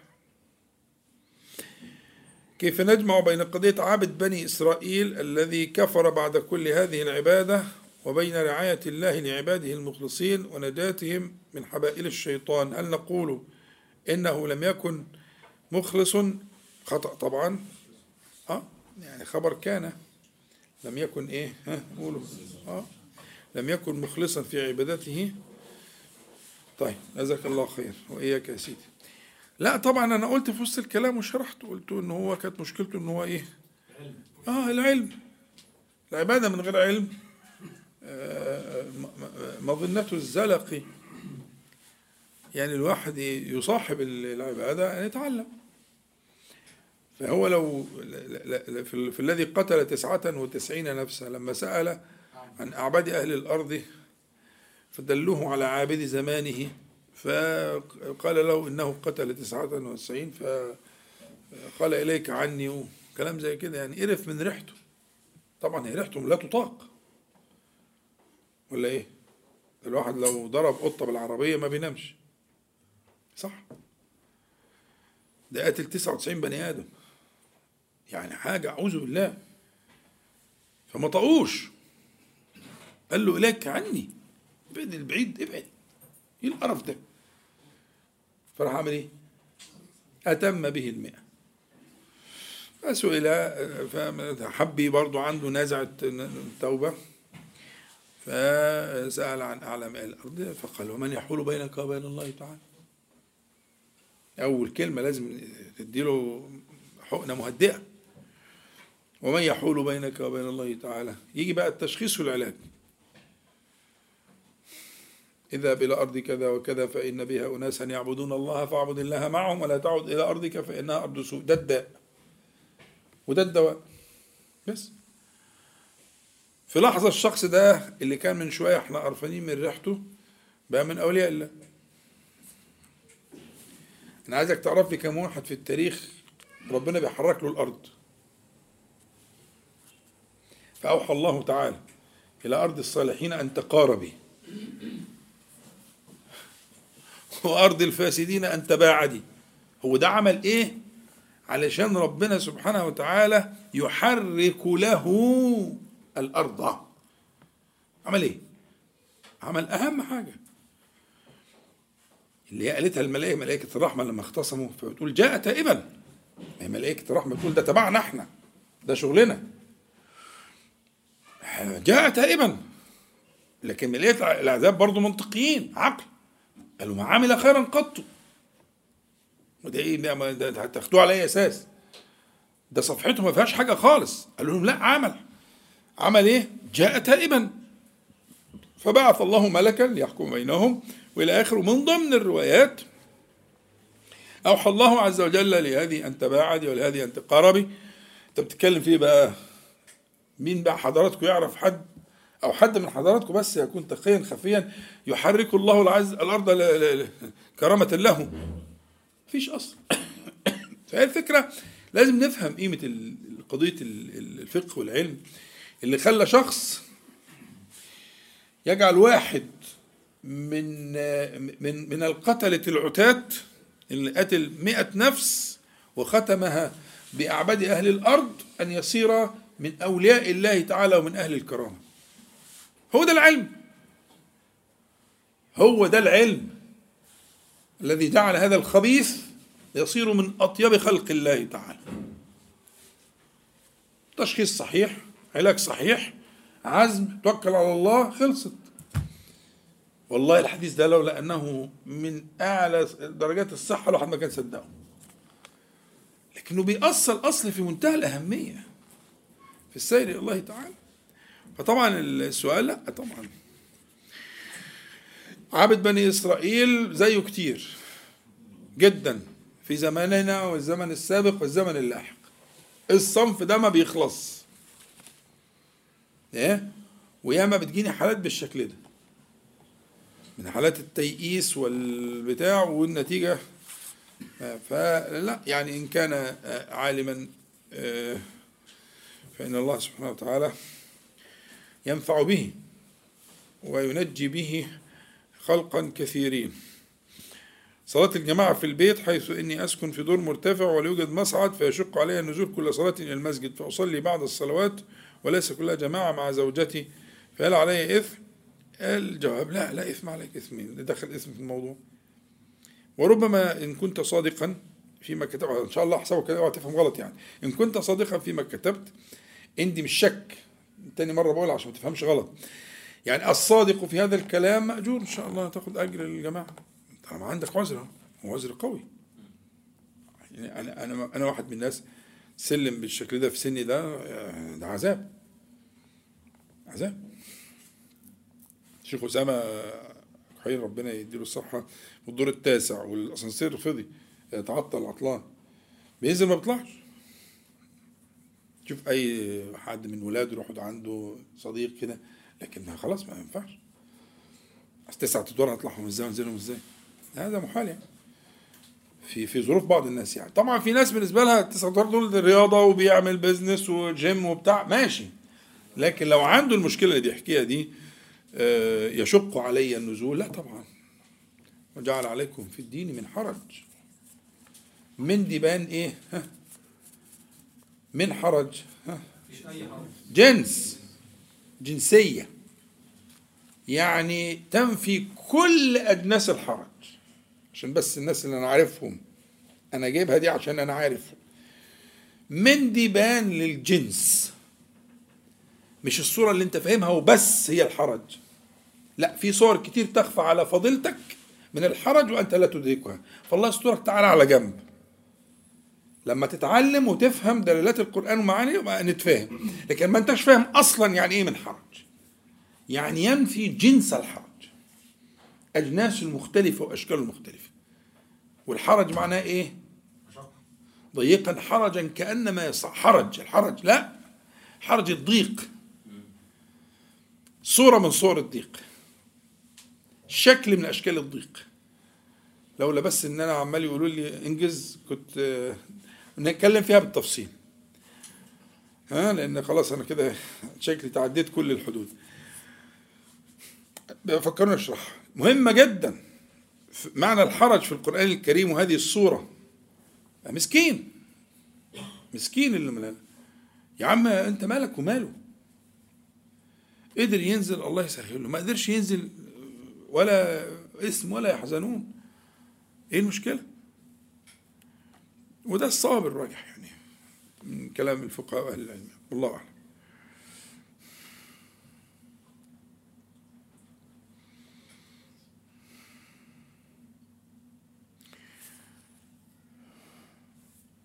آه سؤال مهم. في الصلاة على النبي صلى الله عليه وسلم حديث آه، أبي قلت يا رسول الله إني أكثر الصلاة عليك فكم أجعل لك من صلاتي؟ قال ما شئت إلى آخره. هل نكتفي بالصلاة على النبي صلى الله عليه وسلم في كل موطن الدعاء وقت الإجابة؟ إحنا أظن أنا جاوبت على السؤال ده قبل كده. آه يعني اجعل يعني أنت ربنا بيكرمك بتصحى شوية قبل الفجر بتصحى مثلا بتقعد بعد العصر ساعة. لازم يكون لك ساعة يعني. ساعة مش معناها 60 دقيقة يعني. الساعة دي ممكن تبقى 10 دقائق بس قيمتها إنها معظمة يعني. فاجعل ها آه، آه، يعني آه، وقتا شريفا تصلي فيه على النبي عليه الصلاة والسلام. وبعدين الصيغة أنا نصيحتي والتجربة والخبرة ابدأ بصيغة يسيرة جدا. تبديش بالصيغة المطولة. هتوصل إن شاء الله للمطول. بس واظب على صيغة يسيرة. وصيغة نطق بها اللسان الشريف. صلى الله عليه وسلم. خلاص انت عايز أكتر من كده إيه؟ بس تكون حاجة من اللي قالها النبي عليه الصلاة والسلام. بس. يعني صلى الله عليه وسلم دي صيغه قالها النبي عليه الصلاة والسلام. إيه المشكلة؟ صلى الله على محمد صلى الله عليه وسلم صلى الله على محمد. هتلاقي نفسك جبت المية واتشجعت وفكرت إنك تشوف صيغة أكبر من كده سنة صغيرة ها؟ وهكذا. لكن نصيحتي بالتجربة والخبرة ابدأ بالصيغ المختصرة. طهر لسانك وشرف ونور قلبك بإعداد من الصلاة بالصيغ اليسيرة. على أمل أن تتوسل بالميسور إلى المأمول. انك أنت تقول بقى بالإيه؟ بالصيغة الإبراهيمية اللي هي أعلى الصيغات وارقى لكن ابدأ كما قلت لك بتلك الصيغة يعني. الله أعلم.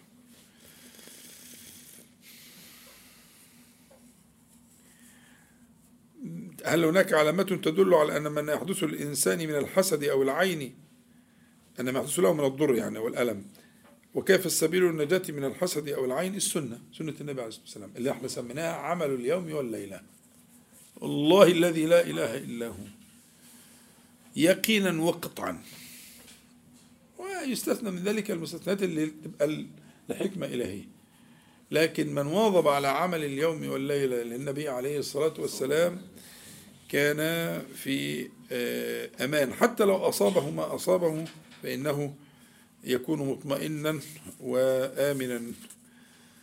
أظن كده إحنا إيه جاوزنا القناطر كلها. فاللي ما جاوبناش على سؤاله ما يزعلش. وإن شاء الله إن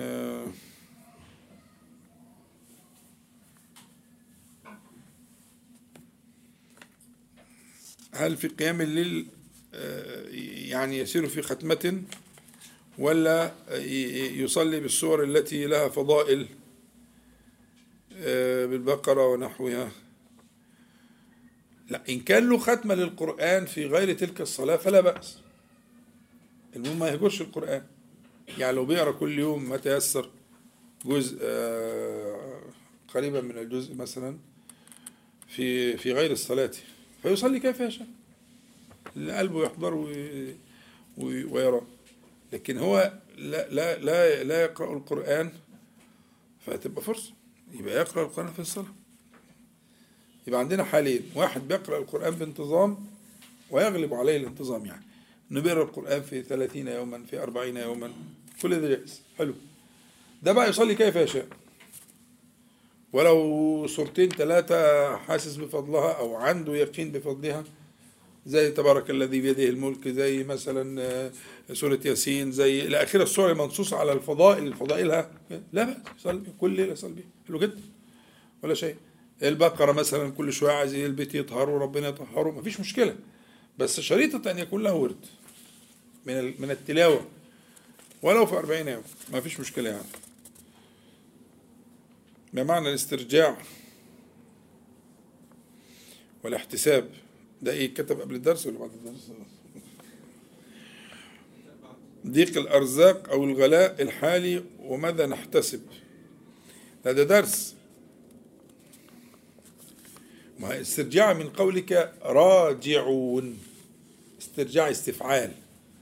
ها؟ من قولك إنا لله وإنا إليه راجعون.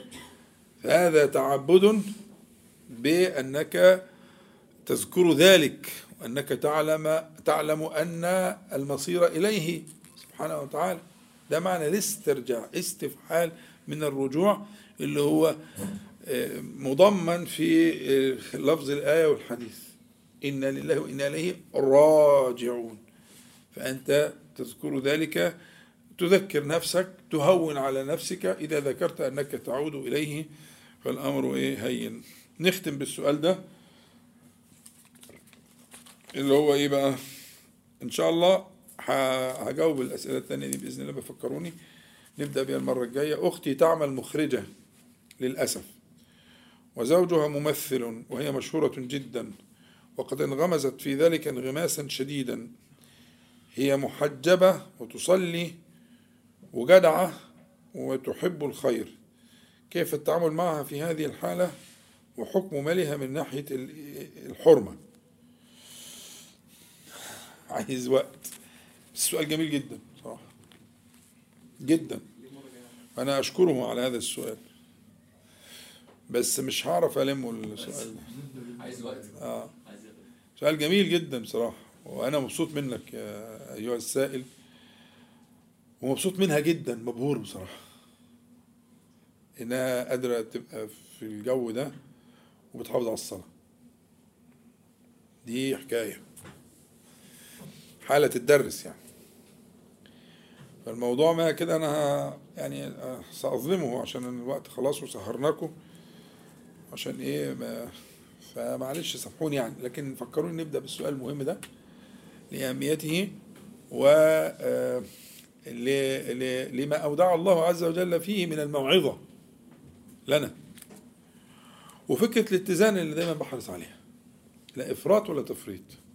لازم يكون عندك ميزان في رؤية الأشياء وال- والناس وفي الحكم عليه وبعدين تفكر بقى في الحل أو في كيفية التعامل. كيف نتعامل معها؟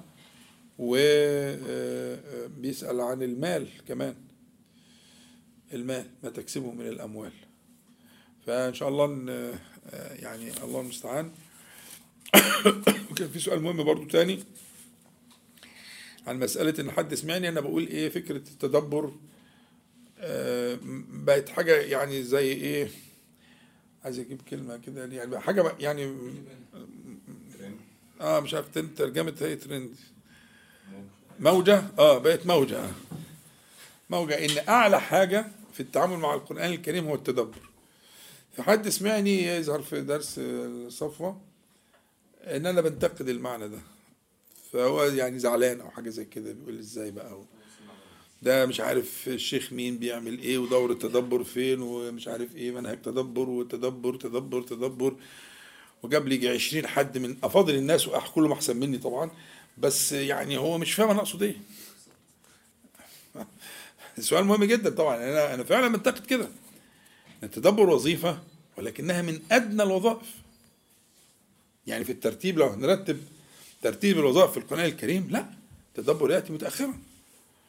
وفي القرآن الكريم التدبر جه في أربع مواضع ثلاثة منهم للك- للكفار.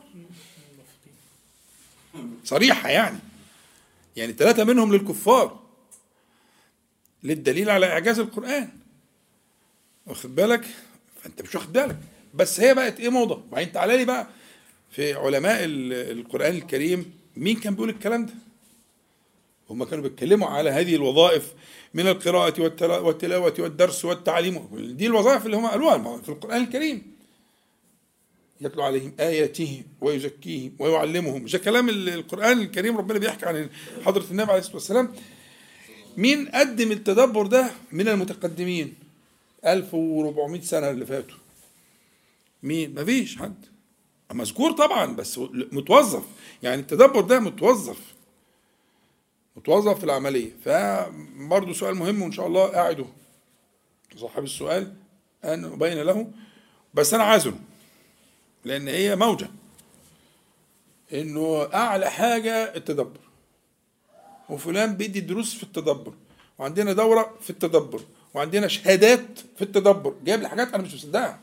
بس اتحققت منها لقيتها صح. فعلا حاجة إيه حكاية كده. ان انت غاية الغايات ومنتهى الإرادات أن تبلغ رتبة التدبر في القرآن الكريم. يعني مش عارف طب وفين الباقي بقى اللي هي أعلى الرتب اللي هي جاب النص في القرآن الكريم لأهل الإيمان؟ في مدح أهل الله تعالى يمدح المؤمنين بغير التدبر. أيوة ولكن كونوا ربانيين بما كنتم تعلمون الكتاب وبما كنتم تدرسون. دي رتبة الربانية. ما فيش تتدبرون. آه والتذكر. ذكر أولو الألباب. يعني حاجة غريبة جدا. مستغرب.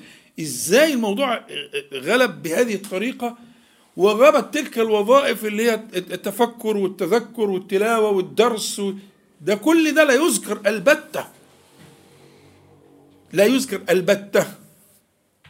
وكأن الوظيفة الأولى والأخيرة في القرآن الكريم هي التدبر. لا. لا بد من تصحيح هذا الخطأ. خطأ لما على جلالة وكرامة وعلى رأس كلهم. كل من فعل ذلك. كلهم أحسن مني. بس خطأ يا جدعان. عايز تتكلم على الوظائف مع القرآن الكريم؟ نشوف بقى إيه القرآن كيف وصف الله سبحانه وتعالى المؤمنين في أحوالهم مع الإيه؟ مع القرآن الكريم. فإن شاء الله يبقى في ذمتي المرة الجاية إن شاء الله نسأل الله العلي القدير أن ينفعنا جميعا بما قلنا وما سمعنا وأن يجعله حجة لنا لا علينا يا رب العالمين. اللهم صل على محمد وأنزله المقعد المقرب منك يوم القيامة. اللهم اقسم لنا من خشيتك ما تحول به بيننا وبين معاصيك ومن طاعتك ما تبلغنا به جنتك ومن اليقين ما تهون به علينا مصائب مصائب الدنيا. اللهم متعنا بأسماعنا وأبصارنا وقوتنا ما أحييتنا. واجعله الوارث منا واجعل ثارنا على من ظلمنا وانصرنا على من عادانا ولا تجعل مصيبتنا في ديننا لا تجعل الدنيا أكبر همنا ولا مبلغ علمنا ولا تسلط علينا من لا يرحمنا. اللهم ربنا آتنا في الدنيا حسنة وفي الآخرة حسنة وقنا عذاب النار. اللهم صل على محمد وأنزله المقعد المقرب منك يوم القيامة. الحمد لله رب العالمين. نقول جميعا سبحانك اللهم ربنا وبحمدك أشهد أن لا إله إلا أنت أستغفرك وأتوب إليك. السلام عليكم ورحمة الله.